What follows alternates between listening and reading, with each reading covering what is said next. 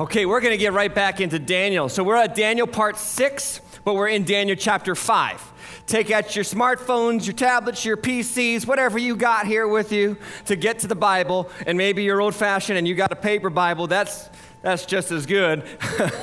Actually, some people would say that's better. Uh, I always encourage you to bring your Bibles and underline and circle and make notes in your margins and, and then take out your note pages and follow along with us. We're in Daniel chapter 5, like I said, and we're going to look at something I'm going to call the point of no return. The point of no return. So, uh, we've been in Daniel for about a month and a half now, and we've realized that, or we've seen that this nation named Babylon has come in and has been an instrument of judgment on God's people. God allowed it, God made it happen. Daniel chapter 1, verses 1 and 2 talks about this. That God used the nation of Babylon to judge his nation. And it's been 70 years and now Babylon has also done its own thing and walked away from God and been rebellious and proud and arrogant. And now God's going to bring judgment on Babylon. And so here's where we are. We're at that point where this powerful, world dominating nation is going to come to a colossal collapse. 70 years are up. God is going to rearrange things because he reigns over all nations. So it's bad news for Babylon, Daniel chapter 5. I want to give you some contextual information so that you understand what's exactly happening here in this chapter before we read. Uh, first off, you need to know that there's been it's been 30 years since the events of Daniel 4. So last week, Justin preached on Nebuchadnezzar, how God humbled him and then he repented and he came back and God blessed him. And Nebuchadnezzar was, you know, he worshiped the God of Israel. Uh, so it's been 30 years since that time. Sometimes we read the Bible one chapter to the next, we think it just happened right on top of each other. That's not always the case. 30 years later, Daniel chapter 5 starts. Uh, it's uh, been 22 years since Nebuchadnezzar has died. So Nebuchadnezzar is out of the picture. His son was named Nabonidus. Nabonidus took the, took the throne, and then he had a son. His son's name was Belshazzar. And then Belshazzar and Nabonidus actually reigned together. They were co regents over the nation of Babylon when Babylon fell. I mentioned that because for a long time in this country, scientists and archaeologists used Daniel chapter 5 to discredit the Bible. The reason why is because they could find no records of a king named Belshazzar who reigned over Babylon. In fact, they actually knew that the last king of, uh, of Babylon, Babylon was named Nabonidus.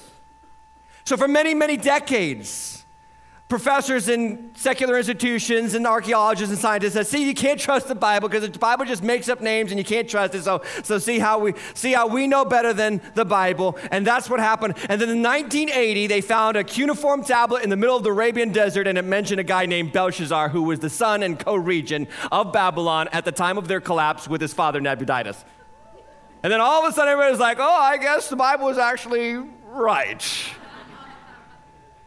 And the point I'm trying to make is you can trust what's in this book. So that's where we're at. And Belshazzar is kind of like this little teeny bopper king. He's on the throne, and uh, Daniel's been banished. He's in the middle of nowhere right now. We don't know why. I'm going to suggest why later on in the message. But something else you need to know is that they're at war with the Persian army. The Persians, Daniel prophesied, would come in and, and take over after Babylon in Daniel chapter 2. So they're at war and they are losing this war. Listen to me. 10 days before the events of Daniel 5, just 10 days earlier, Nabonidus, who was fighting the Persians on the, on the front lines, he lost a major military battle and an entire Babylonian city was sacked. The Persians took it over.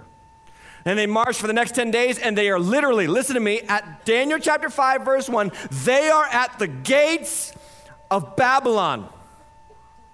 They are crushing this nation. And this nation, which sat on top of the world, is, is on the pinnacle or is on the, is on the cl- crest of the cliff and is about to be pushed over any moment. And they just lost a major battle. a week and a half earlier. And it doesn't look good. And, and Nebuchadnezzar the king is running for his life, and here's Belshazzar on the throne. And what does he do in the midst of all that? Let's look at what it says, the very first verse of the chapter. King Belshazzar made a great feast for a thousand of his lords and drank wine in front of the thousand. That's what he does. He's about to lose the kingdom. He's about to be crushed, wiped off the face of the earth. What's he doing? Throwing a party. Not only that, but he calls a thousand of his lords. And every word of the scripture is important. And it says that he drinks wine in front of them. Why? Why is that mentioned? Because this was unheard of in ancient times. An ancient king never, ever, ever drank wine in front of other people because he would get inebriated, a little bit topsy turvy, and he would look unfit for ruler, for ruling. And so this was, this was against protocol, this was against tradition. Uh, Belshazzar just throws caution to the wind. And while his nation is on the verge of collapse, he is partying like it's 1999.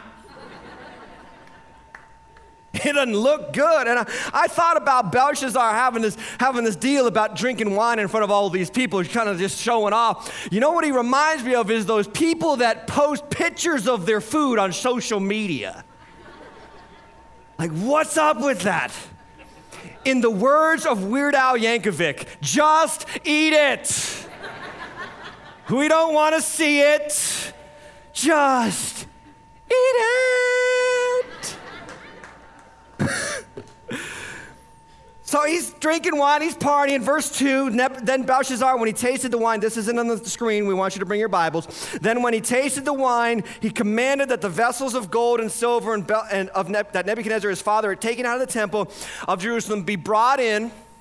Okay, so he takes the, the treasures of God's temple, the treasures of Israel, into the festival, and he parties with his wives and his concubines that they might drink from God's vessels. So they're desecrating the vessels of God. Verse 4 They drank wine and they praised the gods of gold and silver and bronze, iron, wood, and stone. By the way, notice that there are six gods mentioned again. That's, that's a recurring theme throughout Babylon, the number six. So this is total blasphemy.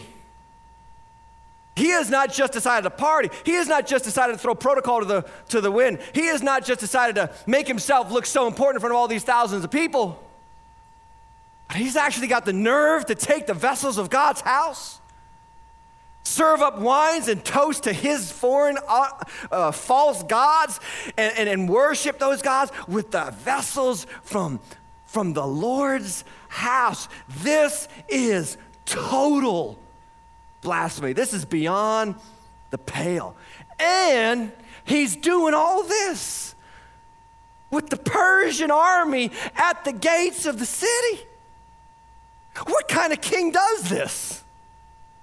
Was he insane? Was he out of touch with reality? Was he just a fool? Yeah, partly to all of those things, but, but here's what I think. I think that Belshazzar was overconfident. And there is nothing more dangerous, nothing more fatal to your life than overconfidence. We are living in a generation of Belshazzars, man. A generation of people, and I'm talking specifically about America now a generation of people that are so overly confident. And I know why we got to this point. I know why we're here. It's because we raised up a generation of kids where everybody got a trophy. Oh, you showed up? You showed up, and when you throw the ball, it actually goes backwards? Here's a trophy. Yay, mediocrity. Yay, mediocrity. Uh, my kid's in Little League and I keep score. And I tell them, you lost. You guys stink. Try harder. I mean, we got people taking pictures of their food. That's not the big problem. This is the other problem. You know what else they're doing? They're snapping pictures of themselves. What do we call them? Anybody know? Selfies. Here I am looking awesome. Snap. Filter, filter, filter, post. I'm so cool. It's like, seriously? I mean, really, do you ever really pose like that in real life? do you ever? We're just like, but this is our culture. This is what's happened. We've just become so self absorbed. And social media is a big part of it. It really is. In fact, I saw something funny online yesterday. It was, it was actually in my Twitter feed. I do Twitter a little bit. And uh, I saw this guy put a post and said, How about for Halloween this year, you go as the person you pretend to be on Facebook? Love that. You ever notice the pop culture songs today? You know, pop culture, when I was growing up, they used to sing about someone else that they loved. Now they sing about themselves. Listen to the words. Pop culture song right now on the radio Let me be your ruler. I want to be your ruler. I want to be in charge of you. Belshazzar. Another pop culture song says, You're perfect just the way you are. It's all about me, me, me. It's amazing. It's amazing. This is the culture that we live in. Uh, they, they did a survey um, in the 1950s of high school students. They asked them this question Do you consider yourself a very important person? 12% said yes in the 1950s. They did the same survey a few years back. You know what the number was? 80%. 80% of high school students said, I am a very important person. Guess what it is? Belshazzar. A Belshazzar generation. I shared this statistic a couple months ago. I'll share it again, but they did another study with teens. High school seniors were tested on their math proficiency in 17 countries. 17 of the world's leading countries were tested. America was one of them. And they tested them on their math proficiency, and then they asked a question How did you feel about your performance in the test? Do you know that American students finished dead last in performance? But on how they felt about they how they felt about their performance, number one. So we're not doing really great, but we're feeling really good about it. what is it? It's Belshazzar generation. The enemy is at the gates. And let me just say, it can't go on like this. It can't. Because there is nothing more detrimental or dangerous to your life and my life than overconfidence. I'm all for self esteem. I'm all for self image. But R.C. Sproul said it like this, and I love this quote. He said, The best self image we can have is one that is accurate and true to acknowledge that I am not all that. Most importantly, to acknowledge that I need a Savior. His name is Jesus. Belshazzar is partying, and he's about to lose everything. And he's overconfident. Why? I want to give you a little bit more background information on this chapter. The city of Babylon uh, was a glorious ancient city. Ancient cities usually had one wall that went around the entire perimeter of their city to protect them from invading armies. Babylon had two. Two massive walls surrounding their city. And they weren't just regular old walls like you see the Great Wall of China. No, nothing like that. These walls were 25 feet thick and 45 feet up in the air. It's like having Route 95 40 feet up in the air and surrounding this town. And think about it, this is not in days of airstrikes or missiles or F 16s. This is as, as protected of a, of a society as you could get in those days. No wonder why he's so overconfident. No wonder why he's partying when his army's losing battles outside the walls. He was convinced that though there's trouble out there, it'll never get in here. You know what the Persians did? The wall, underneath the wall of the city flowed the Euphrates River. It flowed under the wall, into the city, and out of the city. That's why they felt they could never be toppled because they had water supply that just came in and went out and they could constantly feed themselves. The Persians went upriver and they dammed up the river and redirected the water. and that riverbed dried up. They walked right underneath those two massive walls, right into the city of Babylon, and ended Babylon's reign. Overconfidence is dangerous to your existence. And if you're taking notes, I have another word for overconfidence. Here it is pride. So here we are, two weeks in a row on the, on the topic of pride. Say, Pastor, is that necessary? Evidently, because it's back to back chapters in Daniel. Pride is dangerous, man. Last week, Justin shared about how Nebuchadnezzar was puffed up with pride. God humbled him and he repented and humbled himself. And God, in His grace, actually made him greater after he humbled himself than he was before. But this chapter is a different story. Belshazzar is not going to humble himself. And Belshazzar is going to stiffen his neck, and Belshazzar is going to do his own thing. And he's not going to get another chance. Number one, if you're taking notes, here's the problem with pride pride is blinding. Pride is blinding. It's just like walking with blinders over your eyes. You know, the Bible says this, it was shared last week. Proverbs 16, 18 says, Pride goes before destruction and a haughty spirit before a fall. It doesn't say, we say pride goes before a fall. It doesn't say that. It says pride goes before destruction. If we knew it was coming, we would never have gone in that direction. But that's the problem with pride. Pride is blinding. You know, the real number, the, the, the big problem with preaching a message on pride is that most people who hear a message on pride um, don't think they struggle with pride. They'll come to church and say, I'm so glad that my wife was here. she needed to hear this message on pride. Isn't it amazing how easy it is to see it in somebody else? Oh, that guy, he's just arrogant. Oh, that dude, he's just a jerk. She's so full of herself. It is so easy. We got, we got 20 20 vision when it comes to the pride in others. But pride is hard to see in me.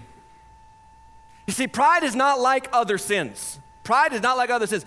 Other sins, you commit it, you know you're committing it. It's not like with adultery. You, you commit adultery, you're not like, what the heck? You're not my wife. That's the, that never happens. You know, right? But this is the subtlety of pride. Undetectable sometimes. That's what makes it so hard to preach. That's why probably we needed to hear two weeks in a row on this issue of pride. You throwing your parties, having your having your guys all around you? Is your life all about you? Are you full of you? I just love me some me. Pride. So, what happens at Belshazzar's party? Verse 5 Immediately, the fingers of a human hand appeared and wrote on the plaster of the wall in the king's palace opposite the lampstand. And the king saw the hand as it wrote. Then the king's color changed. Look at this. And his thoughts alarmed him. His limbs gave way and his knees knocked together. The king called loudly. In the Hebrew, the word could be translated, he shrieked. this is the king of the world. And he's like, ah! He called loudly to the enchanters, the Chaldeans, the astrologers, and declared to the wise men, Whoever reads this writing and shows me interpretation shall be clothed with purple, and have a gold chain around his neck, and shall be third ruler in the kingdom. Then all the king's wise men came in, but they could not read the writing or make known to the king the interpretation. And the king was greatly alarmed, and his color changed, and his lords were perplexed. You know, Daniel gives us some of the great lines of culture. This is one of them. When we say, whenever somebody says, we're seeing the handwriting on the wall, they're referencing Daniel chapter 5. And he doesn't know what to do, and the king, the queen comes along, and, and this might have been Nebuchadnezzar's uh, widow the queen mother.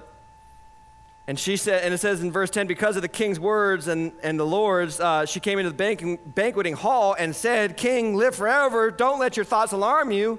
Or your color changed. There's a man in your kingdom in whom is the spirit of the holy gods. In the days of your father, light and understanding and wisdom, like the wisdom of the gods, was found in him. And King Nebuchadnezzar, your father, your father, the king, made him chief of the eunuchs and the uh, magicians, enchanters, Chaldeans, and astrologers. And because an excellent spirit was found in him, knowledge and understanding were found in this Daniel, whom the king named Belshazzar. Now let Daniel be called, and he will show the interpretation. Where has Daniel been? Why do they need to call him in again? He was at the right hand side of Nebuchadnezzar last time we saw. He's been banished. For 10 years, Daniel has been out of the picture. Why? Here's why I, I think. Daniel chapter 7 and Daniel chapter 8 are two prophecies that Daniel shares. And they are prophecies given to him during the reign of Belshazzar. And they are both prophecies on the de- decline and demise of the Babylonians to the Persian Empire. Both of them are. So I think that Belshazzar hears what Daniel's saying about his kingdom, and instead of listening and repenting, he just pushed him out of the picture. He just said, I don't like that preacher. You can get that preacher. Just keep that one away from me. I like these guys over here who tell me about money and how good I am and how nothing's going to stop me. And isn't that just the way that we live sometimes? I didn't like that message. That message really wasn't from me. No, no, no, no. That message was from my, my, my friend or my brother or my uncle. I'm so glad they were here. No, no, no, no, no. It's for you. All God's words are for all God's people. And here's what happens they call in Belshazzar, I mean, they call in Daniel. By the way, Daniel is 82 years old at this time. He came to Babylon as a teenager, and he stayed true right into his old age. I don't know about you, but I want that to be the testimony of my life. That's called consistency. And there's gonna be times in your life when you're in your 20s and everything seems like I'm untouchable. Man, keep your head, keep your knees bowed before the Lord Jesus Christ every chance you can. That, that, that, listen to me, anybody can be committed to Jesus for three years. Anybody can do that. Anybody can walk with God for four or five years, but man, it takes a Daniel spirit to be able to stay strong well into your old age, no matter what regime changes happen in the culture, no matter what the president or the Congress does, no matter what the culture says, I'm going with Jesus Christ. That takes a Daniel spirit, and he's totally this is what I love about Daniel. He's consistent. Ought to have that kind of consistency. Verse 18. Oh, King, this is what I love about Daniel. He just gives it to him straight. Oh, King, the Most High God gave Nebuchadnezzar your father kingship, greatness, glory, and majesty. And because of the greatness that, that he gave him, people trembled and feared him. Whom he would, he killed. Whom he kept alive, he kept alive. Whom he would raise up, he raised up. And who he would, he humbled. But when his heart was lifted up and his spirit was hardened so that he dealt proudly, he was brought down from his kingly throne, and his glory was taken from him. He was driven from among the children of mankind, and his mind was made like that of a beast, and his dwelling was with the wild donkeys. He, fed, he was fed on grass like an ox, and his body was wet with the dew of heaven until he knew that the Most High God rules over the kingdom of mankind and sets over it whom he will. So basically, Daniel's giving a recap of chapter 4, saying, Don't you remember this? This is what happened to your grandfather. In verse 22, he just kind of like brings it home now. And you, King Belshazzar, his son, have not humbled your heart, though you knew all this. It's as if Daniel's saying, Don't you remember what happened? You were there. And I know you know because remember in Daniel chapter 4 that this was written down by Nebuchadnezzar and sent to every nation, so nobody is without excuse. You above all people because you're his grandson. You saw what God did. You saw your grandfather lose his mind, go out to the fields and eat hay and then humble himself and come back to God. You saw it. And instead of listening and instead of repenting and instead of turning your heart toward God, here's what he says But you have lifted up yourself against the Lord of heaven. And the vessels of his house have been brought in before you, and your lords and your wives and your concubines have drunk wine from them. And you have praised the gods of silver, gold, bronze, iron, wood, and stone, and do, which do not see or hear or know, but God in whose hand is your breath, and whose are all your ways, you have not honored. His are you worship everything else. You worship success. You worship money. You worship sports. You worship the opposite sex. You worship people. You worship celebrities. But the God who holds his breath in your hand, you have ignored. And you are not with excuse because this happened to your grandfather and it was a message for you and you ignored it. Stiffened your neck. By the way, do you know that the Bible expects us to learn from the mistakes of other people? I don't know about you, but I'd rather learn that way. I'd rather learn from your dumb mistakes than mine. You know, the Bible says actually in 1 Corinthians 10, 16, 10 6, it says, These things, these things, what things? The things in the Old Testament happened as a warning to us. The Bible's full of blessings, the Bible's full of commendations, the Bible's full of edification, but the Bible is also full of warnings. And he says, These happen as warnings to us that we should not crave evil things as they did or worship idols as some of them did, as the scriptures say, the people celebrated with feasting and drinking, and then they indulged in pagan revelry. And we must not engage in sexual immorality as some of them did, causing 23,000 of them to die in one day. Nor should we put Christ to the test as some of them did and then died from snake bites. And do not grumble as some of them did and were destroyed by the death angel of death. These things happen as examples for us. They were written down to warn us. God expects us to learn from the mistakes of other people. Just in case you're one of those people who said, I don't, I don't, I don't have to worry about this. I got this. I got this. I'm, I, I don't have to worry. The very next verse in 1 Corinthians 10 says, Therefore, let anyone who thinks that he stands take heed lest he fall. One who thinks he's got it going on, watch out. This is the second problem with pride. If you're taking notes, pride is not just blinding, pride is deafening. It'll shut your ears to the voice of truth. I am amazed at how many times we'll see somebody get saved. Now, I've been a Christian a long time and I watch this happen. They grow in Christ and they're powerful for Christ and they're used mightily by Christ, but they cross some kind of invisible line and nobody can tell them anything. I've been there before, I've done that. I got the certificate. I know what I'm talking about. And they're unteachable. Dangerous, man. It's, it's not maturity, friend. It's called pride. And it's deafening. You know, Cheryl and I, we, we love those shows where they fix up the restaurants. Uh, they're called Kitchen Nightmares and uh, Restaurant Impossible. Anybody like those shows? I love those. Oh, good, good, good. I love those shows because they're so funny. These guys, every single episode is the same, so I'm going to give you the synopsis and you'll never have to watch the show. All right. The guy comes from England, you know, Gordon Ramsay, Robert Irvine. They come in, failing restaurant, and the owner is interviewed, and every owner the same story. We got three months and then we're closed. We got three months and then we're closed. Every single episode.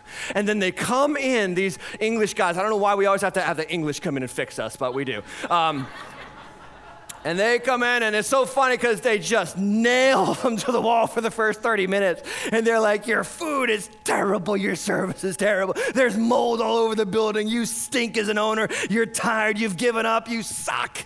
You know, it's like just totally nailing them, right? And it's so funny because they have them taste the food. And the owner is interviewed right before the tasting. Every owner says the same thing. He said, Oh, I know that Gordon's going to love our food. Oh, I know that Robert's going to love our food. Our food's good. It's not food that's the problem. And all of a sudden, Cheryl and I always turn to each other we look at each other like, don't you watch the show? because you called them to come fix you, and he's never, ever liked the food. He's an expert, you're a moron. And it's like he tastes the food and he's like, this is garbage. And he says it with the English accent, which is cool. This is garbage. And, and it's just like disgusting, total garbage that you're feeding these people. No wonder why you're failing. And amazingly enough, they interview the owner afterwards and they have the audacity to say, I just don't agree. Pride is deafening can't hear and you can't learn when you're filled with pride. Let me tell you something about Jesus, all right? Jesus is the Gordon Ramsay on how to do life. Nobody knows how to do it better than him. And if you think you do, you're dead wrong because he is not just some moral example that we should follow. He's not just a religious reformer. He's not just a religious founder. He is the way, he is the truth, and he is the life. There is no life outside of Jesus. He doesn't just know how to do it, he is it. that's, what I, that's what I love about Jesus. But pride, man, it, will keep you from listening. I've heard this before, Pastor. I've, I've been to many churches before Waters Church. I know what I'm doing, I've been around. Right. Verse 24, then Daniel says, From his presence, God has sent his hand, and this writing was inscribed, and this is the writing that was inscribed, mene, mene, tekel parsin. This is the interpretation, and he says, Mene. God has numbered the days of your kingdom and brought it to an end. Okay, by the way, that's true for everybody here. Your days are numbered. And it has been fixed in heaven. It has been fixed in heaven how many days you get and how many days I get. It says your days are numbered, verse, and then verse 27, tekel, you have been weighed in the balances and found wanting. That's, a, that's another cultural pop phrase that we say, weighed and found wanting. What he's saying is here's, here's righteous standard, and here's you, Belshazzar. Boom. There's nothing there. You know, that's the case for all of us. We're all put on the scales of God. The Bible says that we're all going to stand before the judgment of Christ. And everybody outside of Christ, listen to me very carefully. Outside of Jesus, this is what your scale looks like. Jesus is perfect. And he is the standard by which God will measure every single person.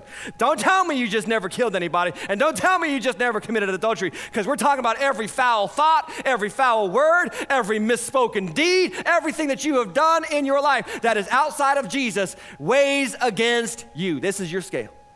But this is the amazing thing about the gospel. The gospel doesn't say, okay, try hard. The gospel doesn't say, okay, self improve now, come on, you can do better. No, no, no. The Bible says, you can't. See, before we realize that the gospel is good news, we got to realize that the gospel is bad news. And the bad news is, you are dead in your trespasses and your sins. It's not you're pretty good. It's not, I'm doing my best. It's not, I just need a couple of things to change and I'll really be good enough. No, no, you are dead in your trespasses and your sins. And even if you didn't commit them, Jesus said, if you think them, that's also sin. And so here's our scale. And the gospel becomes good news because here's what Jesus did. Here's what God did at the cross. He took the righteousness of Jesus and he put it on your side of the scale and makes you righteous by grace through faith. That's, that's, that's, this, is the, this is the gospel, man. This, you may not have heard this, you've been in church all your life, but that's the gospel. And you've got to accept it. You see, if you don't accept it, that's a problem. you got to accept that. It's by His grace. And the third thing that Daniel says, verse 28, Peres, your kingdom is divided and given to the Medes and the Persians. I want you to notice the finality of Daniel's words. This is not Daniel chapter 4. This is not, hey, repent and it'll be okay. This is not, hey, uh, Belshazzar, God's trying to speak to you. Come on, come on, come on, come on. All right, now, repent. Let's go. We can turn this thing around. No, no, no. This is the point of no return. It's over. Time's up. Pride is blinding, pride is deafening, but number three, the most dangerous thing about it is pride is terminal. We hear about terminal cancer, we hear about terminal heart disease, let me say it this way there's a terminal spiritual condition, and it's called pride. It'll kill you. Belshazzar, no more chances. And just so we know, this is biblical. That's what Daniel chapter 5 introduces us to. There is a point of no return. Proverbs 29, verse 1, one of the scariest verses in the Bible to me. He who is often reproved yet stiffens his neck, will suddenly be broken beyond healing. There's a point of no return. Some of you here today, you've heard it. You've heard it, you've heard it, you've heard it, you've heard it. And every week it's the same thing. Oh, God, I'm going to do better. Oh, I'm going to do better. I know it. And three days go by, and you watch enough TV, and you listen to enough secular friends, and you're back to your nonsense. And it's like, stop it. You are getting reproved by the grace of God. Don't stiffen your neck and waver between two opinions anymore. It's time to humble yourself before God and say, I'm done doing life on my terms. Because if you keep stiffening your neck, let me tell you something. This is a warning. At some point, there'll be a breaking. And notice the scripture says, beyond healing. Just so you know, it's a New Testament principle too. Hebrews chapter 3 says, Do not harden your hearts, as in the rebellion on the day of testing in the wilderness. As I swore in my wrath, God says, They shall not enter my rest. Jeremiah 7, when I spoke to you persistently, you did not listen. And when I called, you did not answer. Therefore, I will cast you out of my sight. I look at our country and I say, Man, this is where we are a Belshazzar generation. And we're losing it. And we don't even realize it. And we're playing with the things of God. We're messing with marriage. We're saying, no, God's wrong about that. It can be two men, it can be two women. We're messing with that stuff. We're messing with life. Who can die? We'll say when they can die. We'll say when it's a life. Never mind what God says. We'll say. If you're a Christian today and you try to stand up for Jesus, they call you a bigot, intolerant, and judgmental. The Belshazzar generation. And this has crept, unfortunately, into the hearts of the church sometimes. Nobody can tell me what to do. Nobody tells me what to. I'm good. Me and God, we had a conversation. We're good. oh, really? Here's what happens to Belshazzar. Then, then Belshazzar gave the command, and Daniel was given all these meaningless accolades because it was coming to an end in just a few moments. Here's what happens in verse 30 That very night, Belshazzar the Chaldean king was killed, and Darius the Mede received the kingdom, being about 62 years old. Now, sometimes we read the Bible and we think, oh, you know, Sunday school story. This happened. I believe the whole, all the Bible happened, but, but this one, this moment, this is recorded in secular history books. We know the date October 12th, 539 BC, is the day that, Nebuch- that Belshazzar was killed by the Persians and Babylon went into history. That's the date we know. Now, let me tell you about a date we don't know.